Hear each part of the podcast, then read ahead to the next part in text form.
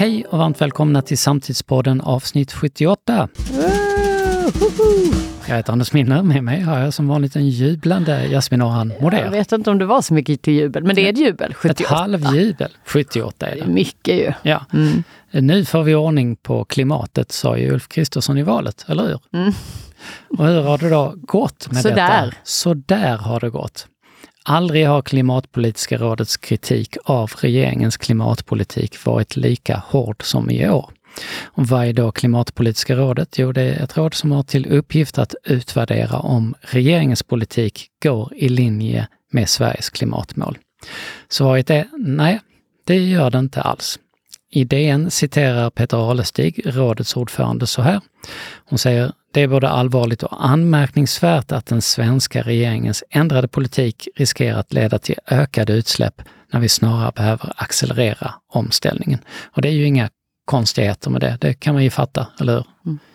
Eh, det här är då första gången på 20 år, om man bortser från fin eh, finanskrisen, som väl var, var det, 2008, något sånt där, och pandemiåren, som en svensk regering för en politik som leder till att utsläppen ökar. Och här kommer då rådet med tio rekommendationer till regeringen, för det är just vad rådet har till uppgift att göra. Den här typen av saker. Peter Alestig i DN, han sammanfattar tonen i de här rekommendationerna med orden skärp er. Mm. kan man minst sagt säga. Och det intressanta är det ju att regeringen säger ju då inte riktigt emot här. De säger ja, ja men vi vet det att utsläppen ökar och för att folk har det svårt ekonomiskt.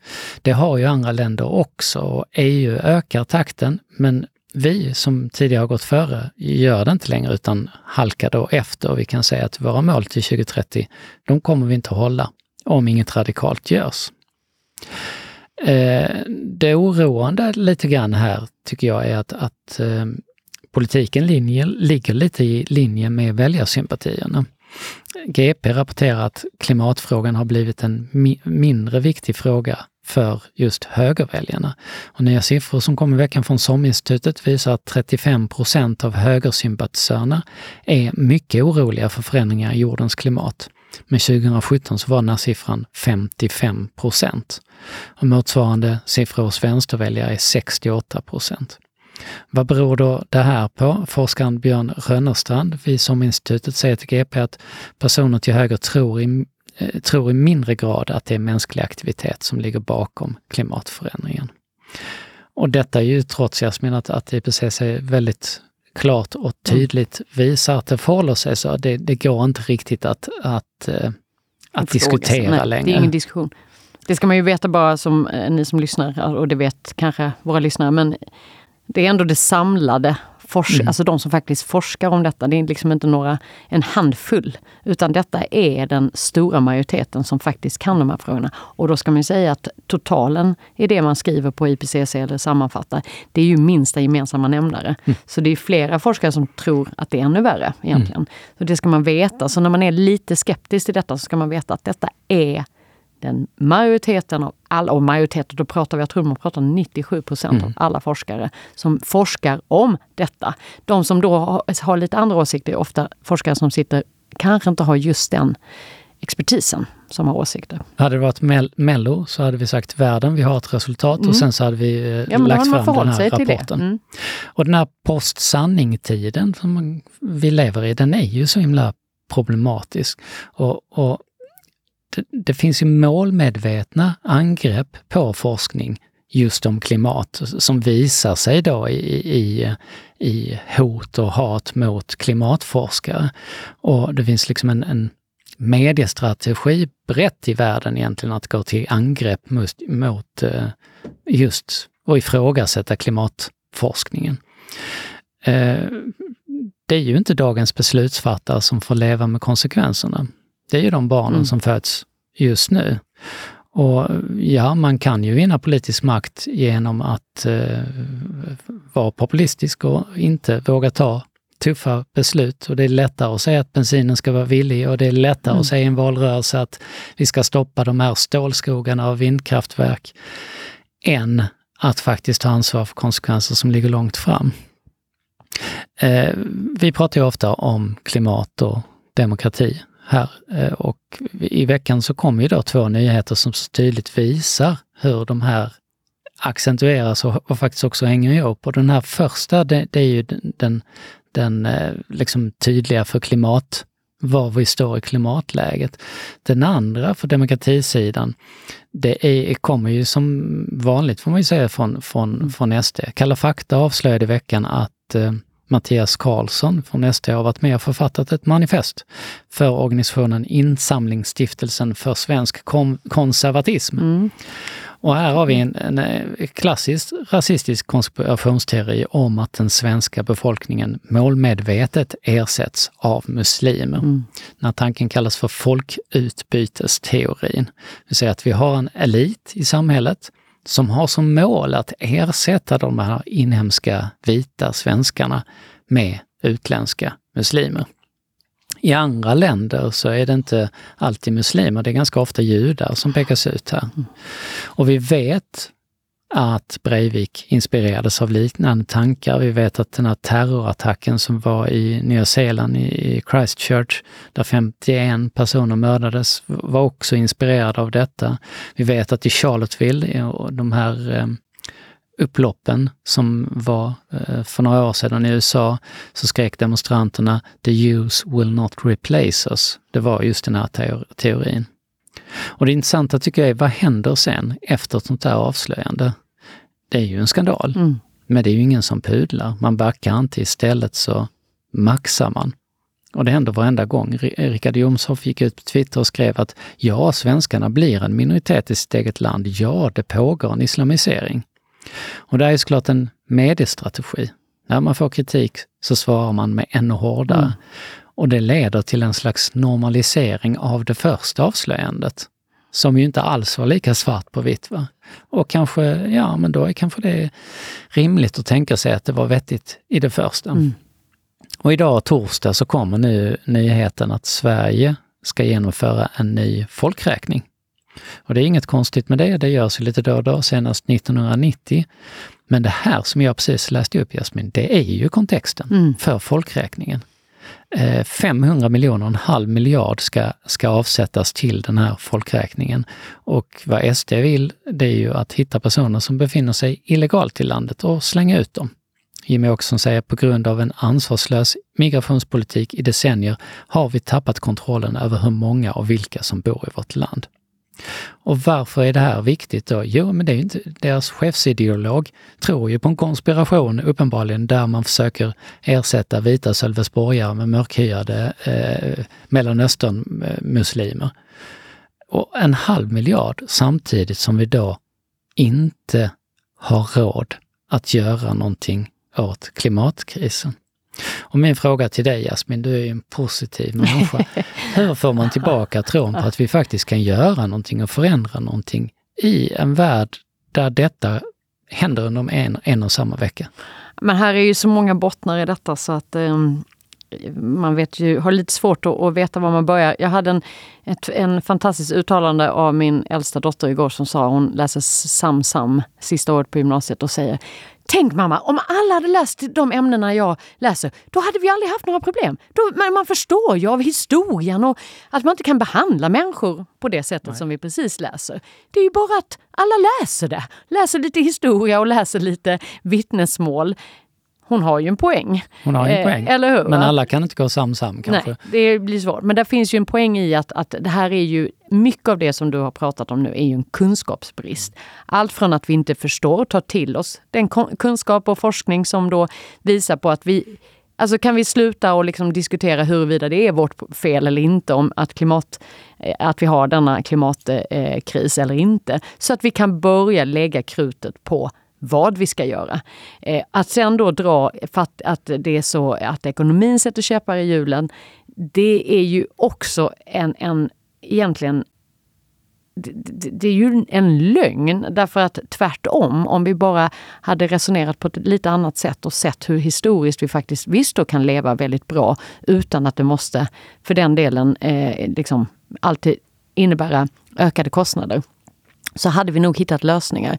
Vi ska, också inte, vi ska inte glömma att vi fortfarande slänger extremt mycket mat som inte ens är dålig utan den går i princip från mm. inköp till rakt ner i, i eh, avfall. Eh, och där, nu ska vi också vara helt medvetna om att det är jättemånga som har det ekonomiskt tufft nu. Mm. Alltså det är vi helt på det klara över. Men det är också väldigt många och det är de som piper högst just nu, som inte alls har mm. det särskilt eh, men, besvärligt. Men, så jag ville bara, jag vill ja, bara liksom in med att det måste vara mer sanningar här. Med, med, för kunskapsbrist, ja, eh, det är ju synen på vad mm. kunskap är mm. en annan. Men sen har vi har ju också ideologier i detta, mm. mm. där folk har kunskapen, men ideologiskt väljer någonting annat som det viktigaste att man väljer att ideologiskt så är det viktigast att vi är vita svenskar bara här. Det är ett ideologiskt val som man gör. Där spelar inte kunskapen någon roll. Ja, både och. Därför att vi historiskt är också väldigt uppblandade så det är liksom inte något nytt under solen. Och, och ja. Men det, vet, kan man ju alltid, alltså, ja. det är ju, det är ju, folk kan ju ha kunskapen och, och, och ignorera den. Och, och ignorera den. Men det är väl också det, de som lyssnar då på de här inspelen kan ju också fundera lite på, men så här har ju inte, det har ju varken varit så i historien och det är dessutom inte ett, en, ett framgångsrecept. Mm. Vi vet om att framgångsrecept är när vi faktiskt möts med olikheter och, och där i så skapar vi också innovation och eh, tillväxt. Mm. Eller oavsett om man vill ha tillväxt, men i alla fall välstånd. Va? Och den, den här har vi ju missat helt från de högerpartierna som, som ändå säger sig värna om eh, ekonomisk eh, framgång först. Va? Så det här har man ju missat en jättechans. Därför att lösa klimatkrisen är ju en chans mm. ur ett, ett liksom, om vi nu ska vara rent, eh, liksom titta på det ur ett rent ekonomiskt perspektiv. Och där den chansen nu håller på att glida oss ur händerna, där ja. vi där halkar om, efter. Och där skulle jag säga att det är så intressant med den här undersökningen. Eh, och jag menar inte att alla som driver företag eller, eller på något sätt är, är liksom kanske majoritet till höger, men många företag tar också den, det ansvaret och faktiskt driva eh, klimatlösningarna framåt. Det man hör mest från företag just nu är att man inte får tydliga eh, spelregler. Mm. Nu har man ju backat lite kring att det kanske är bra med vindkraft också, till mm. skillnad från hur, vad vi hörde innan valet. Eh, för att man har insett att herregud, A, där är affärer, B, flera företag står beredda att investera i detta. Eh, så eh, det där händer ju det händer ju väldigt Men det mycket. finns en kraft. Det finns det en finns kraft. En enorm och kraft. det finns en innovationsvilja och man ser affärsmöjligheter och man ser sin roll i mm. det hela. Eh, tror du att det spelar någon roll när signalerna blir så tydliga från, från, från landets ledning att man, man inte är beredd att gå åt det hållet ja, som det, det Möjligtvis, eh, och det här handlar ju både om klimat och även liksom den demokrati eller det här eh, att man nu ska eh, ha någon befolkningsräkning. Att vi kanske, när det, när det går så här långt, det blir så extremt, så kanske fler vaknar och säger, hörni, det här det här är inte okej. Okay. Mm. Nu sätter vi ner foten. Oavsett om jag är näringslivs eh, VD eller om jag sitter som, som tjänsteman någonstans vi måste höja våra röster mm. och göra någonting åt det. Och, och där tror jag det finns lite ljuspunkter. Därför att eh, vi har ju sett i historien att om vi gör det mm. och vi mobiliserar och faktiskt gör det vi tror på är rätt, så kan det faktiskt bli, göra skillnad. Det problemet kanske är det svenska kynnet här. Eh, om man ser på Israel till mm, exempel mm, mm, nu. tänkte precis på det. Så, eh, och vad man vet, vad forskarna vet spelar roll när det gäller nedmontering av demokrati är ju folkligt motstånd. Det är ju demonstrationer, mm. att man går ut och visar sin röst, för man är ju samtidigt väljare. Och där såg vi ju hur man liksom backade, i alla fall sköt fram sitt förslag i Israel för att protesterna blir så stora. Mm. Eh, Macron verkar ju hålla i sig i, ja. i, sitt ja. beslut ja. Eh, ändå. Han, blir ändå han kan ändå inte bli han omvald. Kan ändå inte bli omvald. Så, så att. Men där finns ju mm. någonting mm. I, i, Sverige som är lite mer... Mm. Vi hade ju aldrig slängt ut eh, eh, nu tycker jag i och för sig personligen att, att de franska protesterna mot att höja pensionsåldern från 62 till 64 är lite okunnigt i sig och lite ignorant. när man börjar bli så, alltså, vi får ju en allt äldre befolkning så det blir liksom, ekvationen går inte ihop. Den men går det är en annan. Nej, jag, men vi, vi hade ju inte, även om jag hade reagerat mm. på det så hade jag ju, jag hade inte slängt ut sopor på gatan, nej, hade jag nej. inte gjort. Och jag hade nog inte tänt eld på dem efteråt Nej, du hade inte, heller. eller hela stats... Där, vi, är inte, vi är inte riktigt vana vid att protestera. Nej. Men, men man kanske kan göra det på andra sätt. Man kan höja rösten i sammanhang eh, i smått och stort. Jag hörde Vi hade med eh, individuell människohjälp här på en av våra sådana här upprop här för någon vecka sedan. Och eh, eh han som pratade då från IM eh, tyckte jag sa något väldigt bra, för det var någon som frågade vad kan man göra? Och det är lite på samma note som jag håller min lärde av en aktivist-föreläsning. Mm. Att man det räcker med vid olika sammanhang, middagar, i en styrelse, i ett, på jobbet, på, i eh, lunchmatsalen eller vad man nu är. När man hör någon säga, ja men de kanske har rätt, det som SD nu säger. Mm. Eller, ja men är det så farligt med klimatet? Att faktiskt bara höja rösten och säga, mm. jag håller inte med. Sen behöver man inte ta diskussionen alltid, men att markera mer. Och jag tror att det blir mer och mer viktigt för, mm. att, för att de här frågorna vi pratar om, när det normaliseras, vilket det håller på att ja, göra nu, precis. så blir det så oerhört politiskt. Ja. Det samtalet som vi har här och nu, jag upplever inte det som att vi har att vi gör ett politiskt ställningstagande. Nej. Jag upplever det som att vi pekar om två tydliga saker. Vi har en forskning, vi vet vad vi behöver göra och vi har en regering som inte gör det. Mm. Det andra fallet, vi har ett regeringsunderlag som producerar solklara rasistiska mm. konspirationsteorier som dessutom är kända mm. av och som används av extremister över hela världen. Att säga att oj, ja men det här är ju ett, det är ju ett jävla problem. Det är ett övertramp. Ja, med det. Mm. Och, och, ja, och mer än ett övertramp. Mm. Det är ju liksom en, en, det är någonting som, som är fel. Ja men det är ju det med, med övertramp. Det, det, här har ju till och med vi i Sverige ja, borde reagera på riktigt men, nu. Men jag tror nog det är så att, att går du, du kan gå till vilket företag som helst. De hade tyckt det var lite känsligt mm. att sätta några anställda och göra en podd mm. och prata om de här sakerna. Mm. För det hade upplevts som politiskt ställningstagande. Istället för att se att detta handlar om en framtid för både oss och våra barn och, och för igen, våra affärer, om det är nu det som är viktigast i ditt liv. Så jag, äh, och det blir ju väldigt lätt att man får, vadå är ni någon vänsterrörelse mm, här? Mm, mm. Nej men vi pratar om klimatutmaningen, vi pratar om mänskliga mm, rättigheter och demokrati. Precis, precis. Det, behöver, du behöver inte ha en, en, eh, en fana Nej. med dig för att kunna göra det. Och jag, jag är rädd att vi börjar hamna där. Ja, men, och jag hävdar ju hela tiden, och, och det, det, här tycker jag ju är synd ur ett politiskt liksom, eller ideologiskt perspektiv, att dess, dessa frågor på något sätt har blivit en en ideologisk fråga. Det här är ju en... Alltså vi behöver ha ett samhälle som fungerar oavsett vilket parti du...